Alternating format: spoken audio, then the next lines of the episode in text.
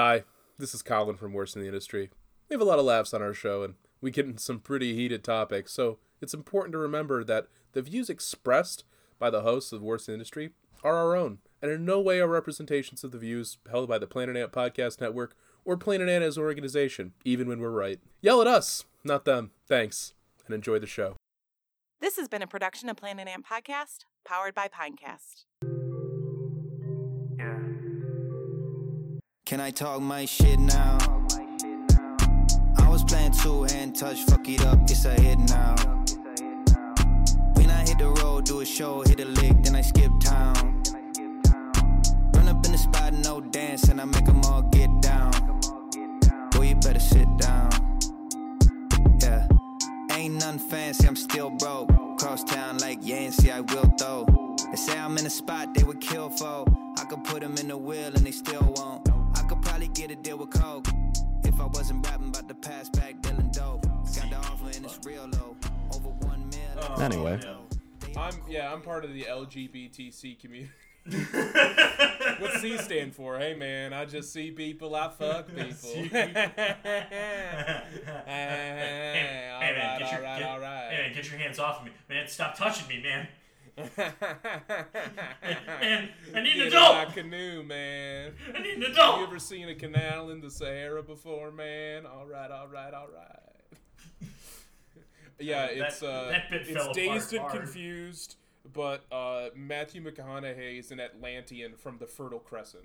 that is, that's the, and he's not in an El Camino. He's in a a giant cedar canoe.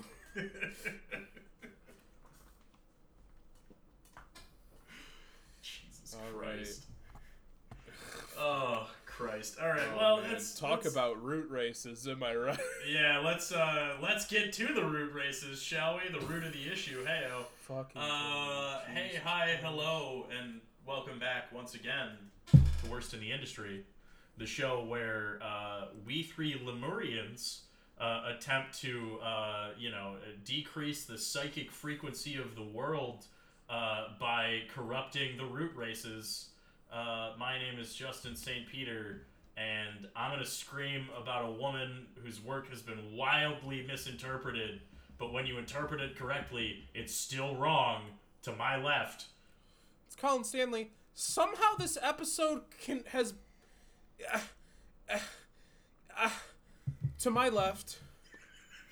Uh, my name's Tyler, and uh, the Kelly Green coupe look better when it's when it gloom out. So yeah, what the fuck does that even? Is, was that lyrics. English? It's lyrics. uh, Okay. yeah, it's uh, it's it's from Tyler the Creator's new album. Well, the extension of "Call Me If You Get Lost" called "Estate Sale," which is phenomenal, and everybody should listen to it. Oh, okay. Wasn't Yeah, no, the the way you said it, I was like, that was one word. The Kelly Green, uh, sorry, the Kelly Green wagon look better when it gloom out. Okay. I don't want to correct you in front of everybody. Yeah, my bad. In front of all our friends, in front of Tyler the Creator. And yeah, he I, bet definitely he's he's a li- pod, he's a yeah friend of Creator. friend of Oh, the pod, guys, Tyler you guys, you the guys looked creator. the- you guys haven't looked at the statistics lately. I've been I've been looking at our metrics, and yeah, I've seen the one listener where I'm like, oh, that guy's on Tyler the Creator's personal jet. We missed out on a huge opportunity to say that Tyler was Tyler the Creator. Because We missed out on a huge opportunity opportunity to meet Lizzo, and that was really the beginning of the end for our. Yeah, that was truly the beginning of the end. I we had can't fucking believe Lizzo. that happened. the one fucking weekend we didn't go. We after like a string, after like a s- oh like a month Like of going. three or four. Yeah. And we were like, nah, we don't want to go. And then Lizzo just fucking shows up to the comedy club because her cousin's playing. Hey, it's Colin. I'm running the episode today. Hey, he's doing it. He's doing the thing. We out here This- being a virgin is cool. Don't have sex before you're married. Uh, fridge opening noise. Insert here. I, this might be a mini fridge, technically. I think this is technically a mini fridge episode. Might be my first. Don't ASMR that, you piece of shit. Put the dill pickles away. Are we doing ASMR? No, God, we're not doing ASMR. We're not. We're not doing Uh, ASMR. please, especially not because we don't need people to be aroused while hearing about this because this episode is Oh, we might cross some uh, wires. tentatively titled uh, "Racist Contraptions," Prejudice uh, or- thingamabobs. or uh, as I like to call it, "A Brief History of Phrenology." yeah, Yeah, this is uh, this is going to be an interesting one. Um, we've got a couple of really great examples uh, of institutionalized historical racism in science, uh, as well as a couple of really fucked up examples of technology that is designed to be racist. Uh, so I do just want to say this right now, um, and I feel like I feel like we say this a lot of the show, but obviously, racism is bad. Racism so- bad. Wait, it, wait, it is. We're taking that Nazis also stance. bad. and We're- it- Colin? I don't want us to. I Are don't you- want it to. Seem Wait, wait, like wait, wait. We are taking the seriousness out of those things, but that we are instead making fun of their ridiculous ideas, um, and showing that not only are they wrong on a moral level, but they are also wrong uh, content wise. That like yes, they are not only like wrong morally, they are also factually incorrect. Colin, so that is, uh, I didn't know you were based. Are you part of the woke mob? I am part of the woke mob, yes. Uh, and by the woke mob, I mean I'm the capo of the woke mob. I'm the I'm the right hand of the don of the woke mob, uh, Mister uh, Mister George Sorosini uh, of the Sorosini uh, crime syndicate. more, more like Soros. Am I right? That's that's why I said that. Ah, All right. man, I can't believe he got Trump indicted. I'm just gonna get into the brain science now. So Oh, and while we're talking about uh, organizations and things that are bad, you'll hear more about this later in the episode. For all you fucking fuds out there, Rhodesia bad. Yeah, uh, we'll. I mean, we'll get to Rhodesia Bad, but I mean, if you thought, if you've been listening to the podcast this long and you didn't know Rhodesia Bad, sorry, uh, penance. Go listen to all the episodes again. Get back to me. We're gonna. I'm not telling you not to listen. I need you to boost those numbers, but penance. Rhodesia bad, train good. Ten hail marys. Let's go. Rhodesia Come bad on. train great. Rhodesia Alright. bad, train good. Jesus. So craniometry uh, Yes. is the study of the measurement of the skull, uh, usually specifically the human skull, um, but is kind of like a general term, uh, and uh, is also uh, distinct from phrenology. Um, now, phrenology. Have you ever seen uh? Have you ever seen? You ever Fucking- seen Django Unchained? You ever Everybody's seen Django? Unchained, and so everybody understands like the basic principle about phrenology, right? So craniometry is about like studying the physical topography of the skull, and then phrenology was all about extrapolating the information that you had received from that and Yeah. making these leaps uh, and, and trying to say that the head influenced the personality and the character of the head owner. Yeah, Um, the first one was is just like, hey, generally this is what has happened to humans, and the second one is about let's break that down even further and make it Uh, racist. the first is an observational science. The second is a political agenda. Yeah. That is the difference. just like the woke mob, you know. Oh God. I And, and for the record, phrenology is not a science. it is it a is- it is- pseudoscience. Barely a pseudoscience. It is a pseudoscience because it parades as a science. You Of see course, this but dimple it- it in the back of his skull? deserves to be acknowledged as such.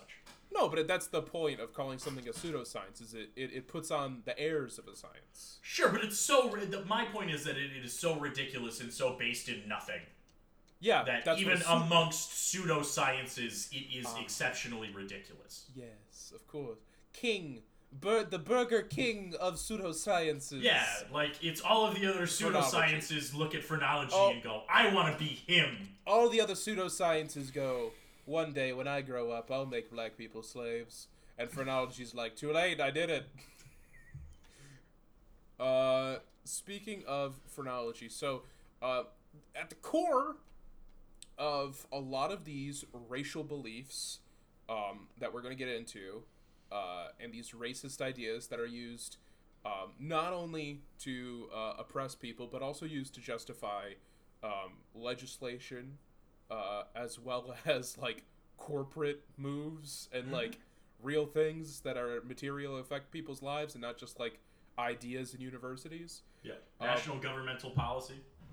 B- basically, it starts out um, with this guy uh, who's a Swedish uh, professor of anatomy, very famous in the medical field, uh, Anders um, Rejcic, uh, I believe, or Retzius. I can't. I'm not. How, do you- how do you spell his last name? R E T Z I U S. I think you were right the first time. Racist. He's so Anders racist. Uh, Racist. Yeah. yeah. Uh, uh, he essentially came out with um, this thing called the cephalic index, right? And the cephalic index is uh, essentially like a range of measurements of like um, proportions of skull that were meant to basically break down skull shapes into three groups uh, a long and thin skull, um, a short and broad skull, and then an intermediate uh, skull. So a uh, a dolichos, or uh, uh, or dolichos coming is the Greek word. Uh, the the long and thin heads word is dolichocephalic, uh, brachycephalic meaning short and broad, and mesocephalic meaning uh, middle. Yeah, that's That's So that's Greek. Uh, but basically, this guy, you know, he takes this and his whole thought process, right, and his his racial context at the time is, you know, Swede good, Slav bad, right? So in his mind, uh, Swedes are the long and thin-headed ones. Uh, the uh, Dolicho uh, cephal, uh, the Delo- oh my fucking god, Dolichocephalic, cephalics, Dolichocephalics, um, and the Slavs are the Brachycephalics because they have short, broad heads, right? yes. Um, that's that's the binary that he exists in, and he's you know he's around um, from the end of the 1700s uh, up until uh, 1860, um, and also you know makes quite a few breakthroughs in terms of like uh, discovering and identifying bones and teeth and um, other uh, anatomical features. Uh, there's a part of your pelvis, um, like that's named after this guy. It's like a space that exists behind the genitals. Uh, so like, it's not to say that he was like a reprehensible shitbag. He was a reprehensible shitbag, but generally pretty good for his time. Um, I could say that I'm a Slav. Uh, oh, okay. So you were you were part of his targeted ethnic minority. And, Uh, uh, generally, so the like the binary that this guy exists in is less about like morality. He's not. He's not making like he's making judgments, but it's it's like it doesn't seem to be as much about the character as much about like oh they're less vigorous, they're less healthy, and I mean that could be attributed more so to like there's more peasants. There's less protein in their diet, you know. Uh, Yeah, this It's- dude's you never know, even seen red meat in his life. Turns It- out it- if you've been kept as serfs generationally, it's not good for you physiologically. Um, uh, but that like any any like any pretension towards like it not being a racist concept is kind of uh, thrown aside when uh, later in the 1800s uh, it is adopted uh, by a uh, a Frenchman, uh, a French anthropologist, uh, anthropologist, anthropologist. The fuck? You should anthropologize for that. I'm gonna kill myself. Uh, uh, Georges Vacher de la Puche. God, he sounds like a real fucking frog. Oh, buddy, look at this guy's fucking stupid face. Oh, let's let's, even. let's see his dub snail eating mug.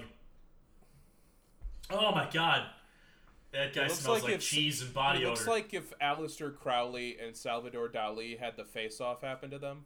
that guy has has drinks so much red wine that his shits are just coprolites. They're just black. They're just they're just black Just and petrified. bloody. They're full of Stone. stabs. Yeah, Just he's passing stones of pure tannin. um, this is the guy who starts to um, uh this is the guy who starts to be like Yeah, some of these Frenchmen aren't as genetically pure as he is. This is It's leave it Wait, to what- an actual French guy to be like, no, some of these French aren't as good as the rest. This was like the late 19th century, right? Uh, this is what? Um, yes. Uh, he wrote. So that's I'm, I'm getting there. So so Okay, so I was gonna say this is probably him side-eyeing the Burgundians and ill-fatedly probably going to say something bad about the Basque, which has turned out well for no one. Uh, the Basque kind of come up in a way. So, uh, now I'm going to be reading from uh, The End of the Soul Scientific Modernity, Atheism, and Anthropology in France by Jennifer Hecht, uh, out of chapter 5, uh, which is on uh, Georges Vacher de la Pouche, uh, entitled No Soul, No Morality, Vacher de la Pouche. No soul, no morality. Ribbit. Yeah. Um, so this this guy's pretty bad. Uh, if you would like to read Justin, if you would like Oh, oui, oui. this terrible French accent. Um, so this is uh, this is written um, initially uh, in a series of lectures held uh, at the University of Montpellier uh, in the early 1880s, and it was first published um, in the uh, Anthropological Review um, or uh, Revue d'Anthropologie. Uh, and the article was entitled uh, The Anthropology of Political Science, uh, or uh, L'Anthropologie et la Science Politique. Uh, so if you would like to God, go we really ahead- fucked up by letting the French know how to read. yeah. If you would like to go ahead and, and read this in your best approximation of uh, Monsieur Lapouche. Monsieur Lapuche. Monsieur Hold on, let me let me inflate my throat pouch. Yeah, Like why don't you get like a syringe full of air and just uh, swell your throat like a vampire bat? like a great big bullfrog. Um, in the next century, people will be slaughtered by the millions for the sake of one or two degrees on the cephalic index. That will be the sign replacing the biblical shibboleth with the excuse me. That will be the sign replacing the biblical shibboleth and the linguistic affinities that are now the markers of nation of nationality. Only it will not have anything to do, as it does today, with questions of moving frontiers a few kilometers. The superior races will substitute themselves by force for the human groups retarded in evolution, and the last sentimentalist will witness the copious exterminations of entire peoples. I slipped into German there at the end, but you get the point. Mm-hmm. It's hard not to when you're talking about stuff like that. It's a little bit. It's that guy was starting to sound real Vichy at the end there, if you know what I mean. Uh, also, for anybody else who had to Google the word shibboleth, uh, what it means is, uh, as defined by the Oxford Language Dictionary. Uh, Yeah, I was, I was going to explain this. Okay, yep, go ahead. So yeah, so a shibboleth is basically anything that distinguishes a group. Like it's it's like a custom or tradition that distinguishes a specific group. And what he's what he's referring to is yeah, you won't you know, in the in the coming century, the thing that will define the differences of people will not be, you know, whether or not they speak French or German or if they're Christians or Catholics or Protestants, uh, but the sh- the shape of their fucking head and their racial purity uh, or lack thereof, uh, and that is and that is you know you can see the direct influence on on the Nazis, um, and you can see his direct contribution to Nazi ideology, uh, given that uh, he is responsible for uh, the translation of. Oh wait, no, not him. Sorry, next guy. Next guy's Rousseau. No, no, I'm right. Uh, he prefaced and translated Madison Grant's publication, "The Passing of the Great Race," uh, into French. Yep. The Passing of the Great Race itself, uh, referential to, in parts, the works of Helena Blavatsky, uh, and her references to the root races, uh, and all kinds of Atlantean bullshit. Uh, and Um, the and the book, "The Coming of the Great Race," Yes. and "The Great Race," which Anyways, are like that's all I have to say about that. those are like eugenicist slash occult tomes, depending on who you are. Um, I mean, they're always occult tomes. Like they were created explicitly to be occult tomes. They were just co-opted by the eugenics movement because you know occultism exists in all layers of society. Exactly. Because occult just means hidden knowledge. Uh, so, uh, who is Madison Grant, and what is uh, and, and why does the fact that you know the passing of the race, uh, passing of the Great Race um, in 1926, uh, in the early 1920s and into French in 1926, why does this matter? Uh, well, to know that, we also need to know um, who he stole some of it from.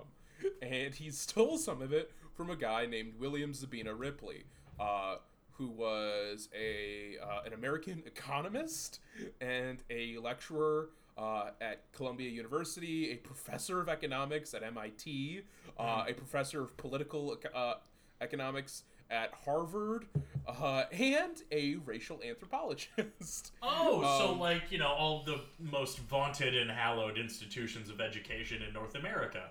uh, he was the guy who basically decided to um, like break up the races of Europe into Teutonic, Alpine, and Mediterranean.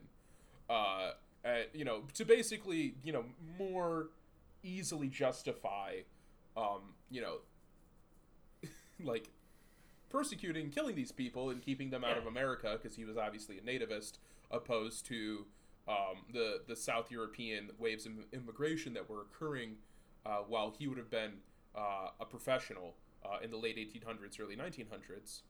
Um, and he described the Teutonic race as being of the thin and tall-headed, the Alpine race um, as being round-skulled, and the Mediterranean race uh, being broad and short-skulled.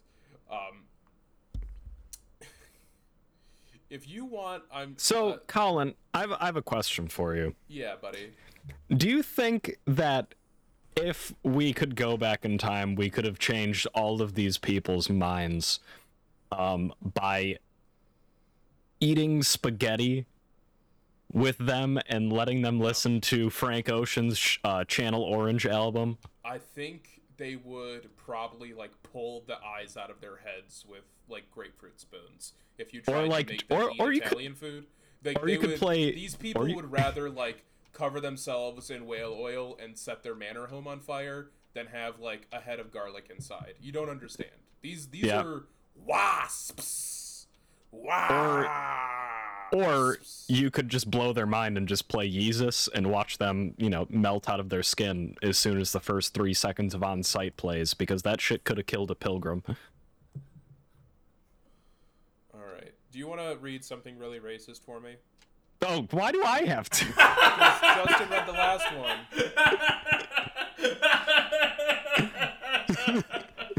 okay. Okay, so you know this what? is- Fuck it. This is a quote from uh, William Zebina Ripley. Uh, it's, and I just want you guys to know, um, Justin, where are the Pyrenees Mountains? Do you know off the top of your head? The Pyrenees, I believe that's northeast France. It's so close. It's it is the it is the range of mountains that separate Spain from France. So it's northeast f- Spain, southwest Gotcha. France. Yeah, yeah, yeah. That's it. And my girlfriend has a great Pyrenees, and she's a great dog. So I just want that to be clear. The Pyrenees are a European mountain range separating Spain and France. Just Tyler, if you in your best uh in your best Glenn Miller voice, I'd like to hear what you think William Zebina Ripley had to say. All right. Beyond the Pyrenees begins Africa. Once that natural barrier is crossed, the Mediterranean racial type in all its purity confronts us. The human phenomena is entirely parallel with the sudden transition to the flora and fauna of the South.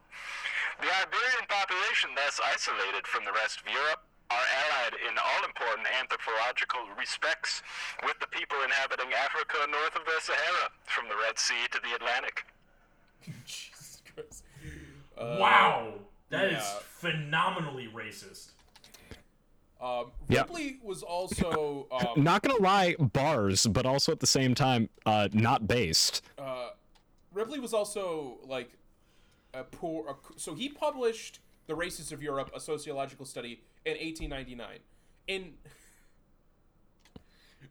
in 1900, he was negotiating on behalf of the United States Industrial Commission uh, between railway companies and anthracite coal companies. Of course he was. Oh, of course he was. and he's the guy that helped quash the railway strikes. in Perfect. This 1917 to asshole. 1918 as the uh, labor uh, as the admin for the labor standards uh, for the United States uh, War Department. This piece of shit. So he's like he uh, he also was a he um this is okay. So he is kind of based because he did criticize a lot of corporate behavior um and uh criticize the way the railroad treated uh, workers and demanded public inquiry into workers' affairs. Um, that does not make him a good guy. No, still a very Um, bad guy. Very shit human being. Uh, this is this is a quote from the New York Times uh, in 19, December 1929. Um, so this is so previous uh, in 1925 uh, and, uh, and 26. Ripley basically was like constantly criticizing very publicly in newspapers Wall Street. Um, then got into a car accident and had a nervous breakdown and got sent to a fucking insane asylum in Connecticut. Um, then Wall Street. Uh, that's okay. That's pretty based too. And then literally, so Wall Street crashed December of 1929. That February, he was out of the sanitarium and preparing to uh, Perfect timing. Again. Perfect timing. That's a, that is you know what? That is perfect timing for him. Genuinely, that is the right moment in American culture for him to be exactly as destructive as possible. Yeah, so he he did technically predict the 1929 crash. So like, cool. I guess that's cool. But fuck this guy. Wow, this guy Um, predicted the most obvious stock market Yeah, crash in the that's the history thing, of right, the is- stock market. Is like, you know, that's the thing with uh, the reason why fascism is so appealing uh, for so many people in this period of history because it it answers the the question at the core of the contradiction of capitalism, which is what do we do now? What do we do now? What what next? And it's, you know, uh, they go, well, now we kill all the people we don't want, and all the shit they have, we spread around to the people that we have left. That's what we do now. Uh, Genius it worked. for a very small amount of people. Yes. It works, unfortunately. Um, and so, back to Georges Vacher de la Puche. He, we had said that he had uh, translated Madison Grant, um, uh, his work, the publishing, uh, uh, his publication, Passing of the Great Race, and that Madison Grant had stolen this stuff from Ripley. What had he stolen from Ripley, you ask? Uh, and what he stole is basically the idea of like European races. Um, But the only thing that he changed is he changed Teutonic to Nordic.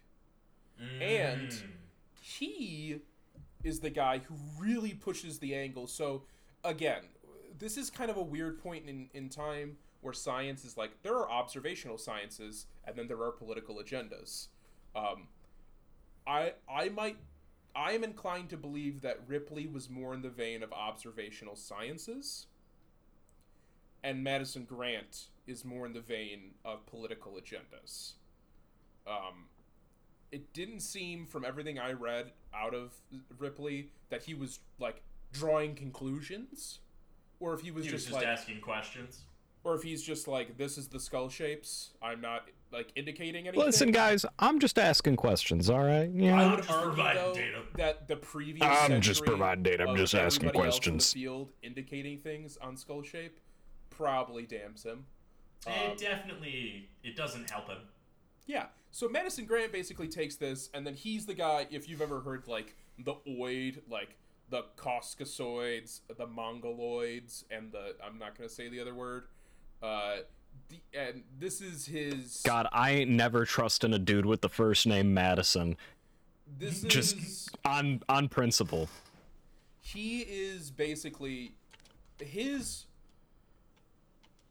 his racial understanding of Europe and the world is basically word for word what the Nazis will adopt, um, with very little difference. Now, when it comes to like individual SS members, there is some variance. Like, are Irish people white? Like some people, like some Nazis said yes, some Nazis said no, like that kind of shit. Like Yeah, but that's like the internal Thule society arguments, and it's you know the, Exactly. the, the arguments of the you know racist cult that was the Schutzstaffel. Yeah, but uh, largely, uh, so this is this is pretty clear um, in the passing of the Great Race uh, when Grant says this. Uh, a rigid system of selection through the elimination of those who are weak or unfit, in other words, social failures, would solve the whole question in 100 years, as well enable us uh, to get rid of the undesirables who crowd our jails, hospitals, and insane asylums. The individual himself can be nourished, educated, and protected by the community during his lifetime, but the state, through sterilization, must see to it that his line stops with him, or else future generations will be cursed with an ever increasing load of misguided sentimentalism. This is a practical, merciful, and inevitable solution of the whole problem and can be applied to an ever widening circle of social discards, beginning always with the criminal, the diseased, and the insane, and extending gradually to types which may be called weaklings rather than defectives, and perhaps ultimately to worthless race types. Um, this this is the book. Where he also Jesus goes on Christ. to recommend uh, segregating people into ghettos, um, and then basically, you know, he he talks he talks about creating what the Nazis did. Uh, these like planned communities, like these breeding programs, these community-based systems of social control. He talks about all of it.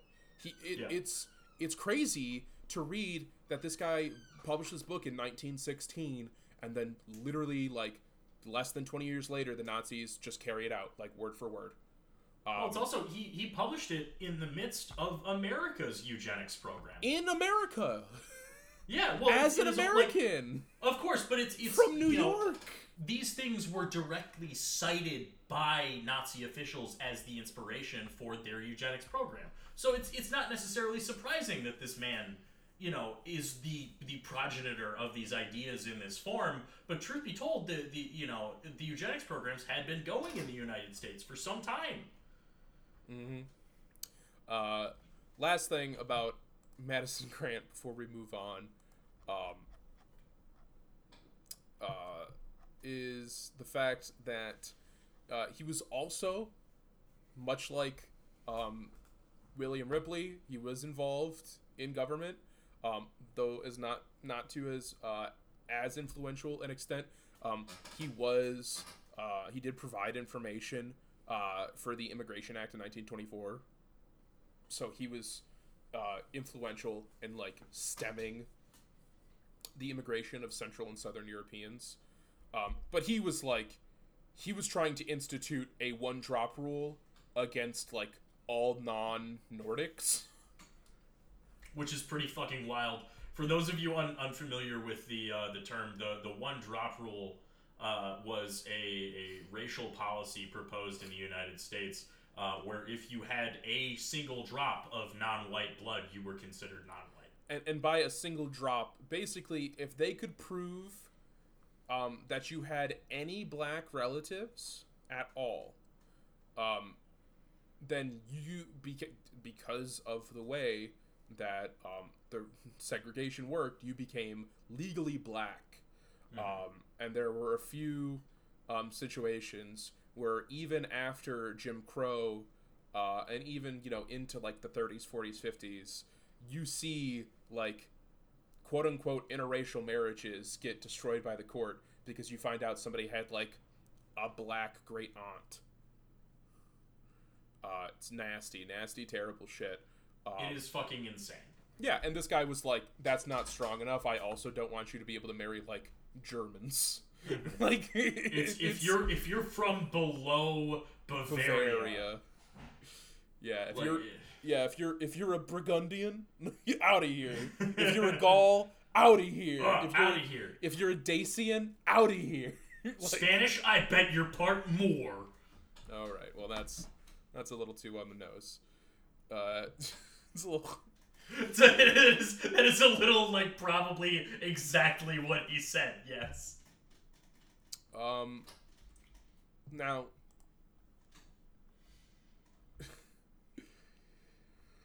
Christ alive! All right. Uh, he also, um, in the early 1900s, uh, this is I don't want to say it's funny. It's fucked up. Um, but it's We'll make like- it funny. It's one of those. It's one of those things like we've talked about, but it's like, just like, so like insanely racist that it seems like a joke. Like it seems like something somebody would write as like a joke in a book. Oh, Um, like John Harvey Kellogg's whole life? Yeah. So Uh, racist, so racist. It seems like a joke. Uh, in 1906, as secretary of the New York Zoological Society, he lobbied to put Ota Benga, a Congolese man from the Mabuti people, a tribe of quote unquote pygmies, on display alongside apes at the Bronx Zoo. They already had people on display at the Bronx Zoo at this point. I, This- I don't think I at the believe Bronx this- Zoo. I believe. Yes, ahead, there Al. was there was a there was a human zoo, but it was not at the Bronx Zoo. This was like a special thing they wanted to do. Yeah, Uh, at this time, the human zoos were a Belgian thing. Yeah, they they exhibited him uh, in what was referred to at the Bronx Zoo as the Monkey House. And Why am I not surprised? Really bad. Uh, Uh, nobody isolate that clip of Colin saying that. stop! That's not funny. That's Tom, not don't do it. Tom, Tom, don't do it. Stop, Okay. Don't. Tyler, what are you what are you putting that on Tom for? Justin I'm gonna do the it. Podcast.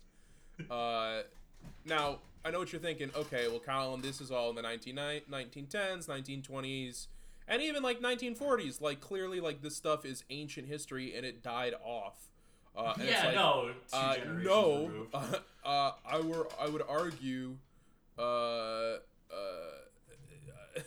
you know, um,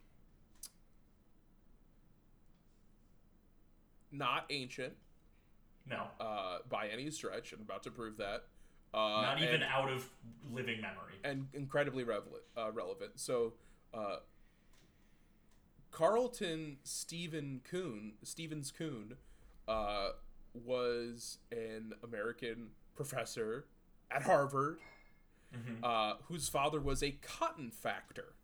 Now, and he was born in 1904. Now, that's very relevant. Do you know what a cotton factor is? I don't, but I know it's going to be racist. I know it's the root factor. word for factory. Nope. Well, yes, No?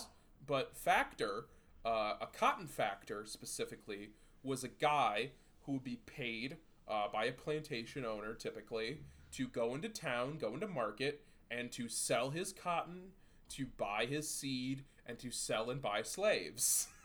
he was basically like he's like he's like your sales guy. He's like oh he's my he's my buying agent. He knows how to appraise black people and get the best price for black people. Uh, so so well he's the guy who t- he's the guy that I who buy. takes vendors to baseball games and exactly all that except by kinda baseball stuff, yeah. They mean He's a public purchasing and auctions. Yeah, they had baseball at this point. So this so that's what that's this that's what this guy is, and I want you to think about that. Think about that, okay? Um, because Coon himself would go on like he goes on to claim uh, that both anti-Semitism and racism were unknown to me before I left home at the age of 15, and 0 to 15 are formative years. He is one of the he is for real uh I'm not being racist guy. Even I'm though not being racist because I didn't understand that racism existed before I left my tiny insular community. Yeah, and basically he is he goes on. Yeah, I never saw anybody that wasn't white my entire life. So this guy literally. I didn't know what it was. This guy died in nineteen fucking eighty one. Okay, like he was uh on. Like he worked in uh, academics for a long time, uh, and published uh, the Races of Europe in nineteen thirty nine. uh, and the origins of races in 1962. So he republished the Races of Europe, uh, which was, as we said, uh, Madison Grant's, uh, sorry, uh, William Ripley's uh, work that was then co-opted by um, the Nazi uh, muse Madison Grant, um, and uh, you know this guy. Uh, Coon, you're like, okay, well, Colin, why do I care about some random Harvard? Like, why do I care about some like random professor? Like, what what does this guy matter? Um, Yeah, what's his deal, bud? and uh, basically, well, I don't know if you guys remember what was happening in 1962. Um, but uh, No, it was The- happening in the- the 1962. Schmivel- The Schmivel Fights movement? the Schmivel Fights movement. Uh, It's the and year my Coon had dad was born. cousin- What else happened? So Coon's cousin Charlton Putnam had wrote uh, Race and Reason Yankee View that, that was making a, a scientific, quote unquote, scientific, as we've said, a lot of this is like dressed up as science. Uh, Yeah, argument, pure pseudoscience. Yeah, for racism and segregation. Um, and basically Coon, who had this like, um, like pocket organization uh, called the American Association of Physical Anthropologists. Because physical anthropology is basically, you know, once phrenology became like a burned bullshit term for race science, you have to come up with new ones. So physical anth- anthropology is what in the mid-century race science became called. Um, Yeah. And they made this book uh, basically required reading uh, in that group, which was like a group for high school students. Uh, There's also something to be said about the CIA's involvement in anthropological circles. oh wait, uh, I'm at sorry. He, he sorry he he disagreed um, with it because he said it was scientifically irresponsible um, because they made it required uh, reading, Gotcha. but not because it was like racist or bad. Yeah, just scientifically irresponsible. Which it was. Also racist and bad. Uh, but yeah, again, it's it is worth noting that the, the Central Intelligence Agency at this point uh, has its hands very, very deep within the Human Fund, uh, which uh, Oh, funds Justin. a lot of this physical anthropological research. Oh, Justin, the Central Intelligence Agency. yes! What, the Central Intelligence Agency. But Justin, what what does the Central Intelligence Agency have to do with this guy with Coon? That, I can't I can't imagine that that he that anything. Wait, but wait a second. But wait a second. Coon wrote. uh. Oh well, let's. What what what does it say here? Uh. Huh. Uh, What, did you write the KUBARK interrogation manual or something? uh, uh, during uh during the time uh that Coon was okay, here it is. Sorry. Uh If you tell me that Coon was a fucking spy for the CIA, I'm gonna flip shit. no, hey hey hey hey hey hey hey hey hey hey hey hey hey hey hey hey hey. Carleton Stevens Coon was not, and I will say this again. Carleton Stevens Coon was not, sir, an agent of the CIA. He was merely a member of the OSS during World War II who operated in Northern Africa, uh, in German occupied Morocco, under the guise of anthropological field anthropological field work, and afterwards served as a scientific consultant to the CIA. That is completely different. He definitely didn't do anything bad, and definitely in 1945 did not write a paper uh, stating that the United States should use the should continue the use of wartime intelligence agencies to maintain, and I quote, an invisible empire. I don't. I can't. What? No. I need another beer. So I told you this episode was gonna peel your brain back. Yeah, yeah, Colin. Yeah, you just fucking peeled me like a navel orange. Okay, that- you. j- So I think uh, so that is that's the brief history of phrenology, not so brief. Um, now we're gonna get into the, the more fun parts, the less heavy parts. Uh, well, I guess we're gonna get into a heavier part. This is we're almost at the bottom of the valley. This part's heavier. Uh, I'm sorry. I was gonna say it gets better, but it doesn't. Uh, but it will eventually. Um, so, um, as Justin alluded to earlier, we're gonna talk a little bit about Rhodesia. Um, and uh, just quick rundown, if you could, Tyler. Do you want to tell the folks about Rhodesia and what Rhodesia was? Uh, I would need way too long. Re- Okay, refer to somebody else. Justin, can you give me like the elevator pitch on Rhodesia?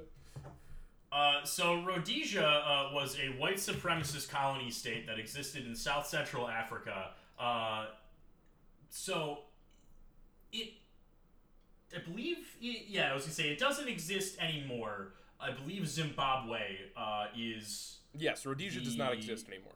yeah, the, the territory that was Rhodesia is now recognized largely as Zimbabwe. Uh, however, again, Rhodesia was a white supremacist colony state established by uh, the Portuguese. Uh, it at one point was uh, a de facto successor state to a British colony, which existed in the same place. Uh, Rhodesia, in modern, you know, firearm mythology and how Rhodesia exists in pop- popular culture, uh, is Rhodesia was the not the last like bastion of European colonialism in Africa because that largely existed in South Africa. It was Uh, it was one of the last like active like war zones of Yeah. colonial Yeah. settler And like, settler gun colonialism. YouTubers really love cosplaying. Uh, Yeah, As if they they're- love yeah, yeah. Rhodesian fucking, you know. Well, so they love that the Rhodesians wear sh- wore shorts. Well, it's despite also- Yeah, the and fact brush that they were camo, yeah. racist monsters. Yeah, you know, it's, so it's referred to as the Rhodesian Bush War. It, it happens from 1975 to 1980. Um, but basically, you know, what what happens there is like you have in like in the the dying days of the Cold War a whole lot of disaffected soldiers and a whole lot of loose arms and armaments uh, like up for grabs and a lot of it a lot of guys like left Vietnam and got on a plane straight to Rhodesia like se- like a lot of guys they're like I don't know how to do anything else and I don't care who I kill and even more who went to Rhodesia were like I want to kill black people because I'm racist. Yeah. It's it, again, it cannot be overstated that Rhodesia was explicitly a white supremacist colony state. There is Um, no way around that. In fact, that's something I wanted to talk about. So that's uh, so, something we're going to talk about. Uh, we're, we're not really going to talk about, but we should talk about now.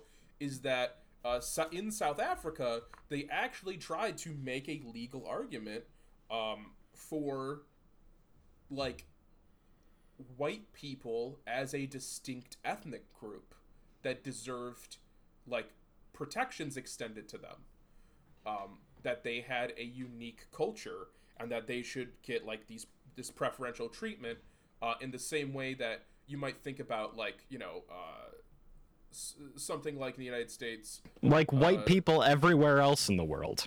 No, but like more so like you know uh, affirmative action here in the United States. Yeah. They wanted that for white Afrikaners. yeah, like everywhere else in the world, especially America. Yeah, and they because they believed in white supremacy and they believed that they deserved this this uh, deferential treatment, right? Um, Yeah. Well, you know that doesn't really work. You can't really be like, "Hey, you should vote us in as slave masters." Um, but when that falls apart, uh, you just end up uh, basically creating little and committing genocide as much as you can, uh, which is what ends up happening in the Rhodesian Bush War Yeah. and what ends up happening uh, a lot of the times in South Africa. Uh, and you see this, you know, throughout, um, uh, like these these former uh, co- colonial holdings. Um, that as they break away, the people who decide they don't want to leave, um, they they make it everybody's problem. And uh, you know, it's it's one of those things where it is like a uh, there's the writing's on the wall, right? Like th- those people know they're going to lose. Like fascism ultimately is an ideolo- ideology of failure because there is no win state, there is no end goal. Um, there is only a permanent enemy and an eternal struggle uh, against life itself. So, you know, you really Yeah. can't give up. Like, so it makes sense that it is so uniform. Um, and in that thought process, in that ideology, you do some pretty uh, heinous things uh, because you're desperate and because it's easy to justify. So one thing um, that uh, something that the Rhodesians began doing, the Rh- Rhodesian security forces, uh, because it's a, it's you know it's about security when you're uh, fighting to establish a white ethno state. Um, uh, You're Exactly. caging black people. Yeah, I know we're here in a place that people live, you know, to take over, but uh, we gotta make sure they, they we're started using protected. chemical and biological uh, weapons. They they they created uh, cholera outbreaks. Um, uh, well, one of and uh, a few other um, epidemics. Um, but th- something they did that was um, really heinous and w- was probably killed like the most amount of people um, directly um, was uh, something that they had done towards the end uh, of the Bush War. Um, they um, at a hospital in Rhodesia, uh, they had gotten their hands on Parathion. Now, what is Parathion? Parathion's an insecticide made by friend of the pod, IG Farben. Oh man! Yes, uh, for those of you who've forgotten, they're the same company that produced Zyklon B. And Genocide, we're, uh, yay, we'll make us cover in a few money. Minutes, um, this that is not the only link to the Nazis in Africa. Uh, with these people, obviously, you know, Uh, weird. Uh, wha- wait a minute. Are you telling me that a bunch of Nazis fled Europe to the fucking racist colony states that existed in Africa and nobody and talked that's, about that's it also afterwards? a huge part about why the Rhodesian Bush War happens in the first place. Is a lot of the people like you got to you got to imagine like yeah they got a lot of the SS, but they didn't get a lot of them too, and like how many guys in the Wehrmacht were ideological, how many members of like like high command got away like or weren't Yeah. like thrown in prison or executed like seriously how many people melted into nato or Like, became ambassadors or diplomats it's it's very easy for us to focus on like the war criminals of the SS because they exist as this pinnacle of Nazi ideology. But Colin makes an excellent point in there were millions, millions, Millions of of Germans Nazis. in the Wehrmacht. Yeah, and at least a good portion of them, uh, like I would say, minimum sixty-five to seventy-five percent of them uh, were I mean, at the very, Nazis. very least, because I feel like we can't prove belief. At the very least, we can say they were fine enough to do it.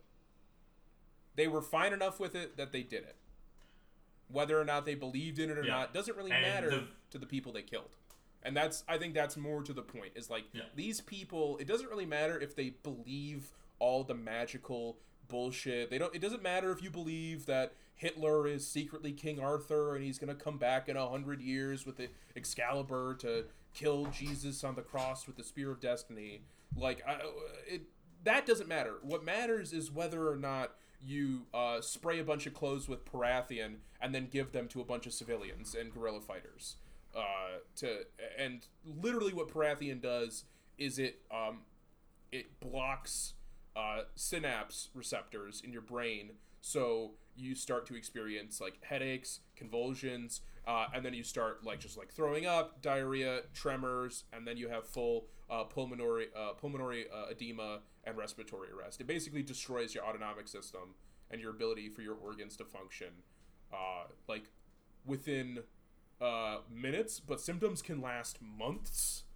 Like it is like if it doesn't kill you outright it can be like crippling to your health and uh, they estimate uh, 15 to 2500 people were killed like using this method um That's horrifying. Tyler, why, why are you Wh- Why? jesus christ uh, It is horrifying. moving on to um, another I know, but I can't just hear something like that and not be like, Yeah, but oh, your- wow, your okay, voice that's filter's real on. bad. What's- what's- I have a voice damn filter it, on? Tyler. Can you not hear yourself? No. oh my god What about now? Is that light in the mood? Yeah, there you go. Is that better? Okay. No, it showed me. It showed on my stream deck that I was on my normal voice. It didn't say I was on the other one. Okay. Nah, man, you were you were on a voice modifier. That's why I boy. reacted that Now, way. uh, South Africa during World War II uh, was a British colony, uh, much like India, and so officially they were assisting the British in the war effort against the Nazis. However, much like Ireland, another British colony during World War II, uh, there were militant groups within it secretly assisting and looking for aid from the Nazis uh, to have their own nationalist movements. Uh, IRA, looking at you guys, you don't always do everything right. Um, No. Actually, I don't think the songs, I don't think the you Provo know. existed back then. I think it was called something different, but um, their ideological ancestor. Uh, but basically, there was a a, a group of um, pro Nazis called the South African Gentile National Socialist Party, uh, which was also called the South African Christian National Socialist Movement. Uh, and it had a paramilitary wing, like all good fascist movements do. Um, unfortunately, a lot of other colors were taken, so they were called uh, the Gray Shirts. Um, All the fun yeah, colors yeah, were we taken. gray. But Colin, it's in their name. Garibaldi got the red National. Socialists. Okay. They're socialists. I I will say this. I'll say this again. If I've said this once, I've over said the it a million head with a times. frozen halibut. Um, the only socialism that any Nazi or fascist ever performed was the redistribution of property that Hitler and the Nazis performed after they killed and systematically executed every Jew, uh, traveler, and Slav they could get their hands on. Uh, so, besides that, they did not enact any what you could call socialist uh, legislation. And if you want to argue with me, I would love to see the fucking receipts. Please, if you want to argue that they were ever socialist, please show me some information because other than what I just described, I cannot imagine a single fucking thing. Anyway, Okay, you want some information, Colin? It's their name. It's in the name. How about that? you sound like all of my uncles at Um, once. anyway, South Africa is like full of like psychotic nationalists who are in love with Hitler and in love with Nazism, um, and It's he was and still is and massively they're they're popular obsessed with these ideas of Lebensraum and Herrenvolk. Um, they're they're obsessed with the idea of creating like this national myth, um, this national identity, um, and these things don't go away after the war. They just um, these people, much like the actual, like much like the other Nazis in Europe, um, they just move into power. They just assimilate. They just join in uh, and and grab handfuls.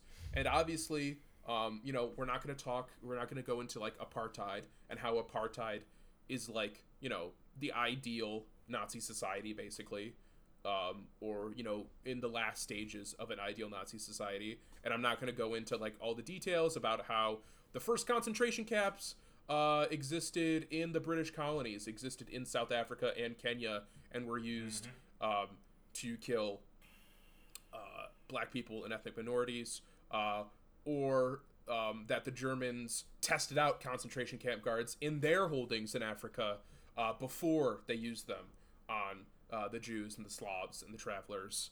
Uh, so, not going to get into all that. What I am going to get into is a fun new invention for the whole family. Now,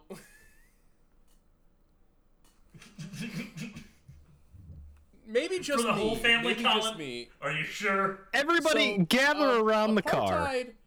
If you guys don't know, is rough, and something that happened in South Africa because of apartheid, um, because basically, you know, the entire working class of that country was black, um, and the entire ruling class was white. Full stop. Um, so what what became more and more prevalent as time went on under apartheid because of all this this racial tension, because of the severe brutality and oppression being heaped upon um, the indigenous African people was that you would see like these home invasions, these assaults, these murders, and these rape cases, as well as carjackings become super super prevalent across the country, including in Johannesburg, because all the wealth and all the capital was being concentrated in these literal like fortress enclaves. Like there would be these like if you look at the Israeli settlements in like the West Bank and Gaza, where they have like these ten foot tall like barbed wire topped walls, and then all these like cookie cutter McMansions and green lawns. That is identical to what was happening in apartheid South Africa. Like looks exactly like it and operates exactly like it. Um, and you know these are like terrible things, and they still even after apartheid, you know, it wasn't like they did have um, their Truth and Rec- Reconciliation um, Commission, but uh, beyond that, like it's not like they did land reform. It's not like they did full scale wealth redistribution. So even though maybe like the cultural force of racism was blunted, like the actual material force of racism was not. And so the problems that existed under Yeah. apartheid did not disappear with apartheid.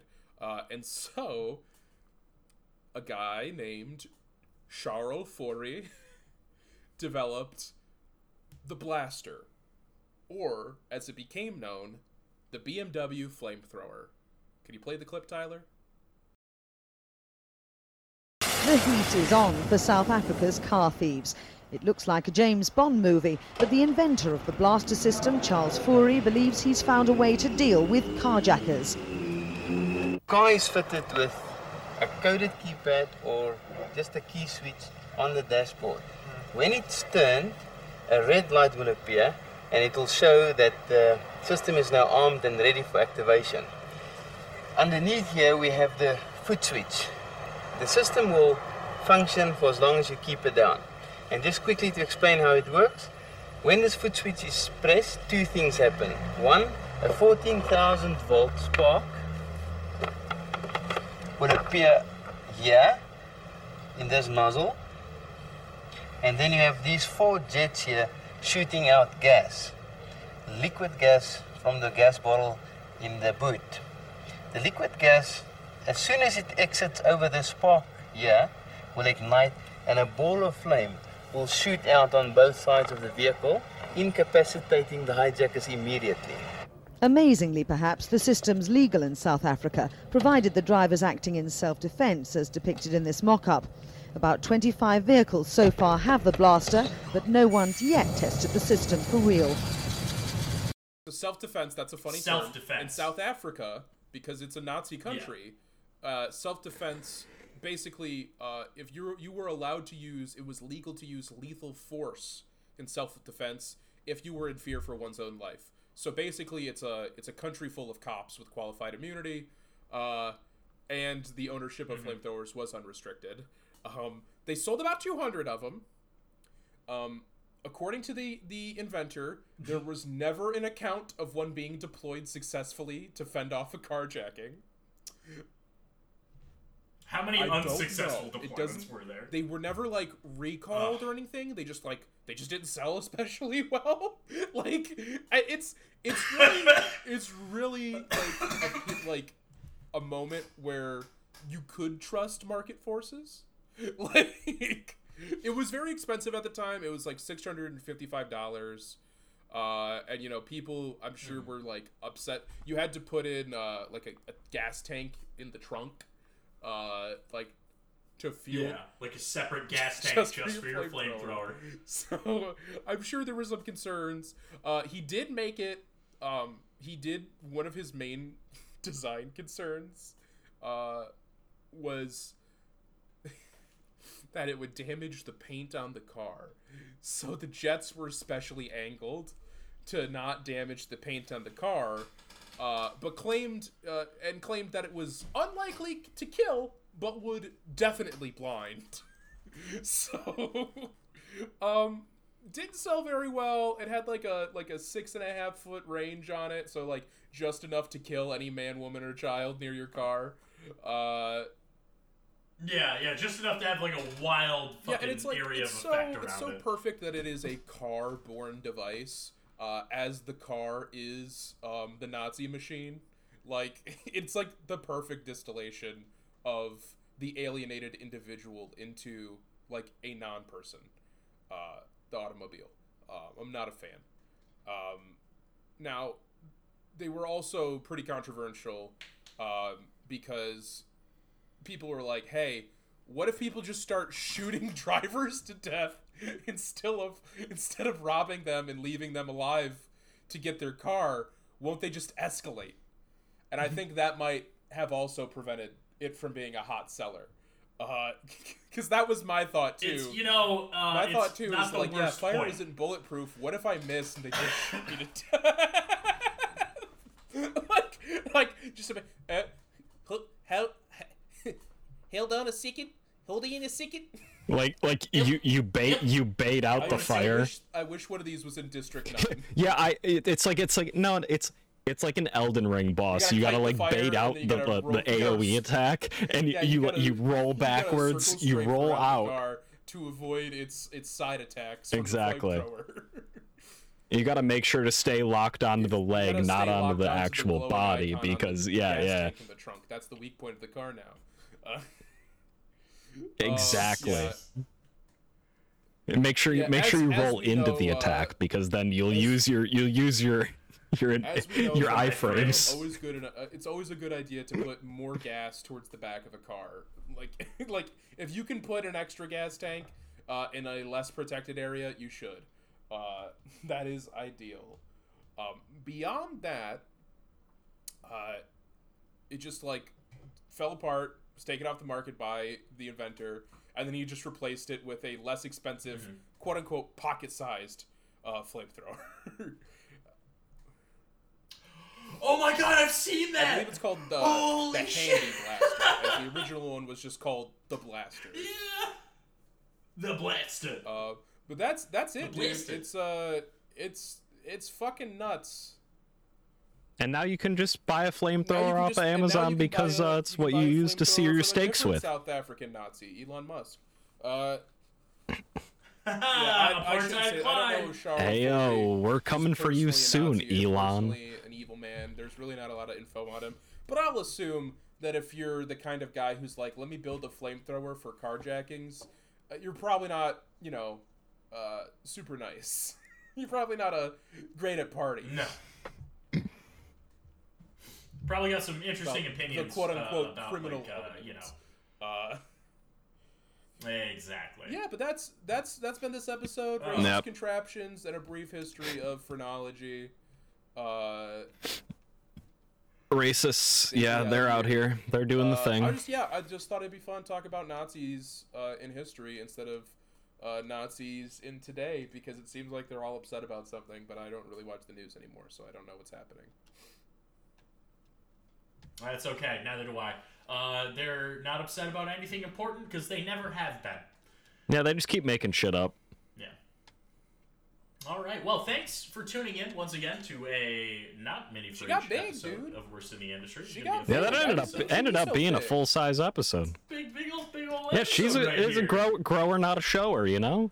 Yeah, well, we'll make sure to throw this one up. I believe this is We're- episode we up, ninety we up six. there. We are we are rapidly approaching episode one hundred.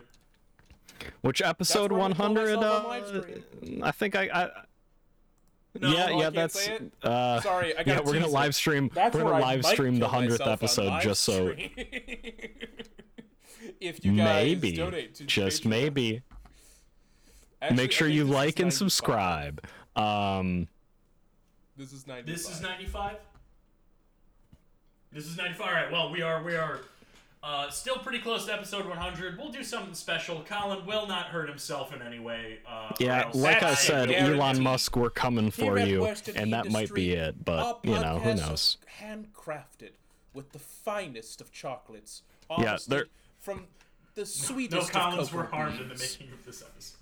At our cocoa Farm to plantation, table, free range, work with the grass-fed. African sun, burning the flesh from their backs. And God, we should- the fingerprints from their hands.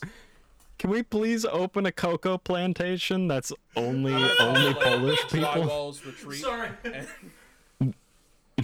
Yeah, they'll they'll be they'll be like, wait, this isn't You know drywall. those, I don't know what the fuck uh, I'm you know one doing. of those like you those children kidnapping scams where they're like, we make them work on a farm to straighten them out. I do that, but it's only for Polish kids, and they they, they learn how to harvest cocoa It's only beans. for Polish kids. Harvest cocoa.